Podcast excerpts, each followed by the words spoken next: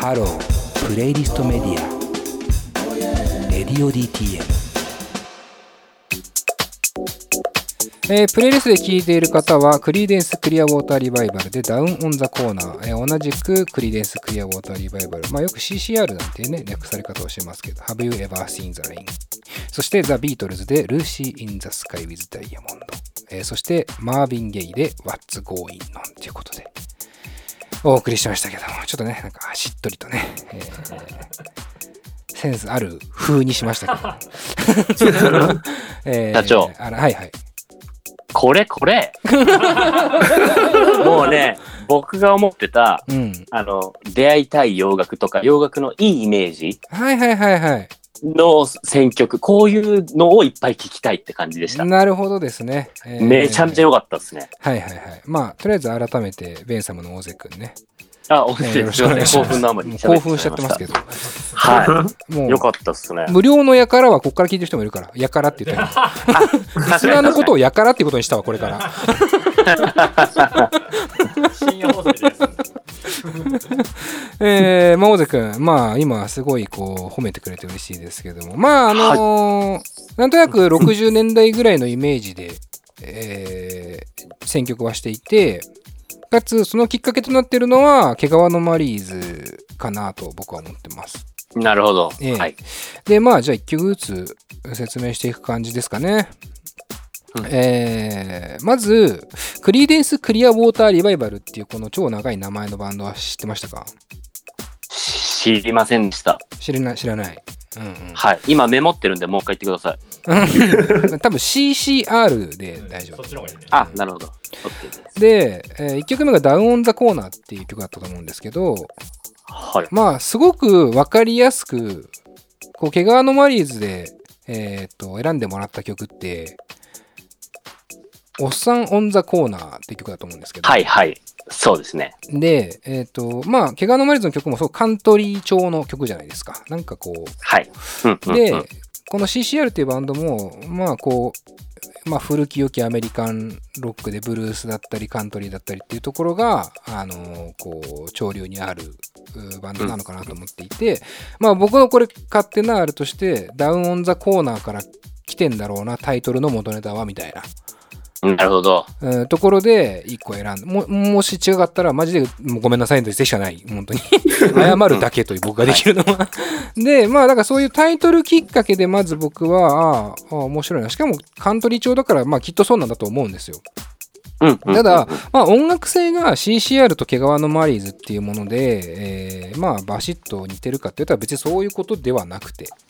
うんまあ、さっき言ったうん入り口っていうところの一個、えー影響でもなく、えーなんていうのかな、似てるわけでもなく、うん。うんうんうんうん。ただただタイトルがちょっと文字られただけっていう、まあ、要はちょっとこう、パロディ、オマージュの元ネタみたいなところのはい。入り口なんですけど、逆にこういう、こう、なんていうか、年代かつ、こう、アメリカンなものの入り口も、これ結構僕、なんていうか、ハードル高いと思ってるんですよ。はいはいはいはいはい。なんか、大瀬君的にはどうですか？その、ポンとこの CD を買わないと思いません？そうですね。ただなんか、うんその、検索して、例えば何かいい音楽と出会いたいとか、うん。それこそサブスクでとか、なんかそういう風になると、うんやっぱ割とルーツ寄りというか、うん、まあもちろん完全にルーツより、うんうんうん。そうですね。そうなると、まあ、き、あれですかね、聞く機会は、うん何かその枝分かれした人たちよりかは多いかなとは思うんですけど、はいはいはいやっぱ CD これ買おうかなとは思わないですよね。うんうんうんうん。まあこの CCR が好きな人たちもちろんたくさんいると思うんですけど、やっぱ僕もあんまりこの周りの人たちとこの CCR の話をしたことって正直そんななくて。はいはい。で、まあ今回おっさんオンザコーナーっていう曲を聴いてというか、そのタイトル、ああ、ダウンオンザコーナー、久々に聴いてみるとめちゃくちゃいいなと思って、その流れで、あ、これ CCR の他の曲もチョイスしたいなと思ったのが一個あって、Have You Ever Seen the Rain って曲も、えーはチョイスしたんですよ。で、この曲、めうんはい。どうですか？めちゃめちゃ良かったです。めちゃめちゃ良かった。ちなみにこの曲って聞いたことありますよね、ないですか？めちゃめちゃ聞いたことありますね。ああ、あるよね。これ、結構こう、なんだろう、僕らの世代からしたら、スターだった日本人のバンドマンがカバーしてるんですけど、え、マジか？ハイスタですね。これハイスタがカバーしてますよね。めちゃくちゃ速くなってますけど。あ、だから聞いたことあんのかな？まあその可能性はある。でもまあもちろんこの曲自体も超有名曲まあなので、そうっすね。まあ確かに確かに。うん、いろんなところで耳にする機会はあると思うんですけど、うんうん。だからこうなんていうの？毛皮のマリーズはまあ一個タイトルとしてもじったというところのまうんあきっかけで、ただハイスタンダードがじゃあこの音楽とまたつながってくるっていうのってなんかうんうん。僕はそうこっから入ってたら想像できないと思うんですよね。そうですね。確かうんに確かに。こんなカバーすんのハイスタなのっていうその うんうんうんうん。はいはいはいはい。でもっと言うとハイスタがカバーしたこの曲ってこのこんな曲なんみたいなこんなところから持ってきてたんっていうまあなんか出会いもあるのかなっていう。そうっすね。うんしかもこの2曲目のそのハイスターがやってたやつって、うん、多分ほぼほぼ多分みんな聞いたことがあって、そうっすね。いい曲、いい曲という認識があるけど、うん CCR の曲ってイコールで多分そう。全然なんないと思うんですよ。うんまさにまさに。うんうんうんうん。私今僕出会ってしまったんで、多分めっちゃハマりそうっすわ。ああ、なるほど。ここ数年で一番良かったっす。いや、まさかだわ。まさか CCR そこまでグッと来てくれるとは思わなかったです。マジですか ?1 曲目がもうグッと来すぎて。ああ、本当ダウンオンザコーナーね、めちゃくちゃ、いやーよかったっすね。いや、あのー本当そこにはまってくれるっていうのはね、一番嬉しいですよ。なぜなら、あ一番脈略どうでもいい脈略ですからね。でも、でもそういうことなんですよね、出会いっていうのはね。はいはい入り口その3っていうのはまさにそのハプニング的な出会いというか、全然ジャンルも違えど、国も違えど、影響というわけでもなけない状態で、なんか出会ってしまったっていうところの、まあ、CCR。ああ、素晴らしい。素晴らしいですよね。で、えーまあその後にこうビートルズを流したんですけど、 Lucy in はい the Sky with Diamond、まあ、 Sgt. Pepper's Lonely Hearts Club Band っていう、えーはい長い名前のアルバムの一曲になるんですよね。で、僕はこれ単純に、あの、その毛皮のマリーズのティンパン・アレイってアルバムを聴いたときに、うんあのーなんかこう、それこそビートルズとか、まあはいフィル・スペクターっていうまたその関係してる重要な人物がいるんですけどその辺の人たちを感じたんですよね。っていうはい。純粋な意味合いもあるんだけどもっと言うと今日のストーリー的にここのタイミングでビートルズを聴くとなんかなんていうのかななんか音楽っぽいって思うんですよ僕は。はい。なんか洋楽聴いてきたのかも俺っていう気持ちになってほしいなっていう選曲でもあるんですよね。いや、なもう完璧ですね。完璧。もう、あのー聞いてください、その1の時は、もうどうしようかと思ったんですけど、いやそうだよね。完璧ですね、この中で。うん。ちょっと興味が純粋に湧きましたもん。はい、だからそうだよね。嬉しいわ、それはでも。ビートルズですら、めちゃめちゃ興味がうん、湧きました。うん、嬉しいです。で、うんプラスで言うと、こうさっき言ったビートルズね、まさに最初なんか、大瀬が何が好きですか？ Let It Be ですみたいな。で、僕、もむちゃくちゃ好きなんですよね。 Let It Be とか、 Yesterday とか、 Hey Jude とかっていう。そう。で、今、まあ、カンペにも金子さん出してくれてますけど、あのこの Lucy in the Sky with Diamonds というか、そもそも Sgt. Pepper's Lonely Hearts Club Band っていうそのアルバム自体が、えー実はドラッグと密接に関わってるアルバムなんですよ。はいはいはい。で、この、まあ、ビだから、要はビートルズっていい曲をもちろん書く人たちだし、あの超有名な曲と、まあ、その、なんていうか、革新性とかも含めて、確かに世界一のバンドっていうのは納得なんですけど、それと、いわゆるドラッギーなもの、まあ、今だったらね、こういろいろ大麻云々とかも日本でも問題になってますけども、はいはいはい。音楽とも密接に関わってる文化ではあると思うんですよね。そうですね。でそこにビートルズもしっかりハマってるからねっていうところも知ると面白いと僕は思ってます面白い。うん、面白いと思います。でその Lucy in the Sky with Diamonds っていうのはまあこうゆ有名な話ですけどこう L Lucy Sky Diamonds のアルファベットで LSD を表してるって言われてるんですよねな、なるほどね。で実際これがまあなんか LSD っていうやつがなんか流行ってるらしいよっつって超やべえじゃんみたいなその辺のこうサージェント・ペッパーズとビーチボーイズのペットサウンズっていうところのアルバムのなんか関係値とかも映画とか見ると面白いんですけどなるほど。なんかそれはアメリカとイギリスで行われていたそのな何かしらのこう関係があって、まあ、それ詳しく説明し始めるとあと23時間ぐらい必要なんで無理なんですけどはい。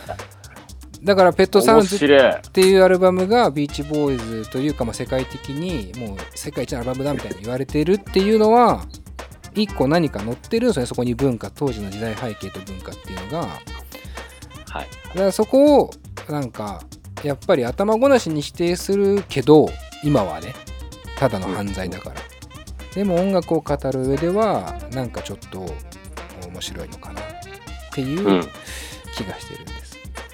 で、えーさらにもう一個いくと、マービン・ゲイの What's Going On。まあ、まさにベトナム戦争って今ね、カンペにも書いてくれてるんですけど、ベトナム戦争が背景にある曲ですよね。なるほど。で、アメリカの人たちがさ、ベトナム戦争っていうのは非常に、えーていうか大事な時代背景として、まあ、曲とかアーティストにもすごく、あの影響というかね、あの現れている部分なんですよ。で、僕この曲を紹介した理由がもう一個あって最近その音楽の出会い方という意味ではローリング・ストーン誌っていう、まあ、有名ななんていうの雑誌はい。聞いたことあります。ありますよねなんかありますよねあの、うんロゴとかみんな知ってると思うんですけどローリング・ストーン誌、うん、うん、うん、うん。でそのそこであの世界のなんていうかベストアルバム500とか出してるんですよはい、はい、はい。よくあるじゃない雑誌とかそれ買ったことある、大勢とかないんですよ。あないんだないんですよ。でこれこれを最後に紹介してるのは実はその最近世界のベストアルバム500ってそのローリング・ストーン氏が出しているリストがあ更新されたんですよ、何年ぶりかにええ全然知らなかった。それすら知らないですね。これ要は当たり前の話じゃないですかだってずっとベストの同じなわけないし時代変わってるはい、はい。うん、うん、うん。じゃあここ5年で出たアルバムは500全部500以下ってことっすねって話だからはい、はい、はい、はい。そういうことではなくやっぱり今のももう今の時代まで含めたベスト500っていうのを更新しましょうってことで更新されてで、えーそこでまあ1位を取ったのがこのマービン・ゲイの「What's Going On」だったんですよねええすげえ。でおそらくそれの前までの1位はビートルズのサージェント・ペッパーズ・ロンリー・ハーツ・クラブ・バンドだったはずなんですよ僕の記憶が正しければはいはいはいだこの最後の2曲っていうのはこうローリング・ストーンのベスト500アルバムの元1位と現1位みたいななるほど。でこの1位面白い1位2位っていう言い方もめちゃくちゃ野暮でそんな別にランキングじゃねえんだからっていう話なんですけど、うん、うん。指針にはなりますよね。そう一番簡単じゃないですか、うんこ。っちからすればあの有識者の方々が うん。そうです。僕だって今、純粋に500聞いてみようと思いましたわ。そういうことなんですあの、うん、うん、うん。僕今ペラペラいろいろ喋ってきましたよね入り口のことを。まとめるとベスト500全部聞けば大丈夫です。めちゃ、今のでね、めちゃめちゃ安心したリスナーめ、めっちゃいると思います。やっぱね、どうしていいかわかんないとか、うん。それこそなんか、えっと、サブスクなり YouTube なりうん。でってなると、うん。その、信用する、信用っていうか、うん。根本が若干弱いんですよ、その、さ、探す理由というか。だその500があると、うん。やっぱそのいろんなその音楽を愛してる人たちがうんうん。これいいんじゃないっていうので、うん。そこからやっぱまた枝分かれしてって、これは他のメンバーが組んでるバンドでとか、うん。このバンドで影響を与えてとかになってくると思うんで、いいと思います、すごい。今なんかが合致しました。その1からその4までで。いやー嬉しいですだからこうどっかで一枚に出会ってまあそっからどう入り口を広げていくかは自由だしうん、うん、それの指標はもう設けてくれてるから。でそこからなんか最初歌詞の話もちょっとしたけどじゃあ歌詞を紐解こうって思うんだったら紐解けばいいし例えば「マーヴィン・ゲイの What's Going On」っていうのはそもそもすごくムーディーな曲だけども歌詞としてはものすごく暗くてやっぱり悲哀に満ちた曲なんですよね。で、うん。その中でまあ今はいはいはい。あのカンペには新型コロナウイルスみたいなベトナム戦争からのみたいな書いてありますけど僕まあ新型コロナウイルスももちろんそうなんですけど、まあ、それ以上にそもそもこの世の中の人種問題だったりとか社会問題特にアメリカに関して言うとそこがものすごく混乱を極めてるんですよ。明らかにそれは日本から見てもわかるじゃないですか。今そうですね。やばい時代だと思うんですよで、はい。その中でそのマーヴィン・ゲイの What's Going On が持つ意味っていうものがより深くなってきてるわけですよね時代を超えてだから今この曲を一番聴いてほしいっていう意味合いでの多分ベストワンっていう選出でも絶対あるはずなんですよねああ、いいですね。ってなってもうそういうにことに触れずに生きてる。うんいやそうなんだよねも、もったいない。でこれ音楽を僕やってますけど、うん別にそれに対してなんか、なんだろうな、負い目だったり、知識がないことを恥ずかしいとか思わないですけど、うんやっぱ知りたいなって純粋に思ったっすね。うんうんうんうんいやうん本当にあと10年前にやりたかったねこの企画をね いや、ほんとそうなの。売れてたかも。俺売れてたかもしれん。まあでも本当にそういう曲をなんかもしねあのそういう曲をというかまあいろんなそういうことを考えた上で曲を作っていくとじゃあ仮にミュージシャンだとするならばはい。何何が書けるのか何を書くのかっていうところが自分の中で固まってくるのかなともなんとなく思うしでまあじゃあなんかこう最近だと音楽と政治云々みたいな話もいろいろこうね取り沙汰されてますけども、そのそもそも音楽と政治を絡めないで考えようって考え方はおかしいというかそこを分断すること自体が僕はあんまり好きじゃなくて、どっちでもいいっすっていうその。あの政治考えようが時代背景捉えようがむちゃくちゃ強楽的なダジャレしか言わない歌詞で言おうが別にどっちでもいいんですよっていう。うん。ただそこのうん。うん。選択に理由をあできればなんか理由を持ってほしくてその理由を持つには多分自分の中での音楽の引き出しが必要なんじゃないかっていううん。感覚ですよね。いやー、いい時間を過ごしてる。これはね、いやいや本ー、ちゃん当となんか音楽とまっすまっすぐというか、うんいいですね。そうやってなんか久しく向き合ってなかったかも。あなんかこの曲は構成がこうでとか、こうこうこうだから売れたんだろうなとか、ーうんうんうんタイタイアップがこうでとか、映画の主題歌になってとか、やっぱそういうことばっか気にしてたから、うんうんうん、今普通の愚痴みたいになっちゃった。やっぱ通常のね、その音楽ファンから始まったというか、そこなのに、うんなんかやっぱ音楽やるとね、失うものが多いですね。うんまあまあ今もう一回向き合えたっすね、今、すごく。うんうんいやうんよかったですまあどっちがそれも正しいとは言わないですよ。うんうんうん。そうですね。。うん、そう、そこのなんかフリー感っていうか、うん、なんか自由な感じがすげえカテゴライズされて、細分化というかつまんなくなってたかもしれないですね、最近。うん、うん、そうかった、そうだね、まさに。うんは入ってくる情報も、なんか日本の音楽もそうだし、うん。うん、うん。いや、本なん当にかいろいろ。だからまあ、あのーまあ、オゼをね、このタイミングでこういう話をオゼとね、えーできるっていうのはね、えーすごく僕も嬉しいですし、ありがとうございます。えーなんか、またこう、リスナーのね、皆さんもね、こう別に僕の選曲云々もそうかもしれませんけど、こう一個音楽のこう世界をね、自分の中で広げるためのきっかけになれば、はいえーよかったかなという感じがしますので、えー一旦お知らせを挟ませていただきます。はい。はい。音楽と喋ろう。レディオ D。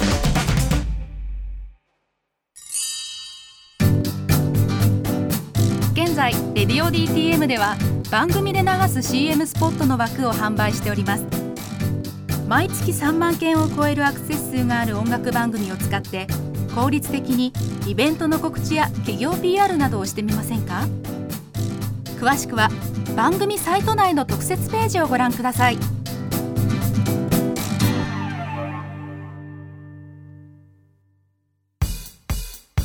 ハロー。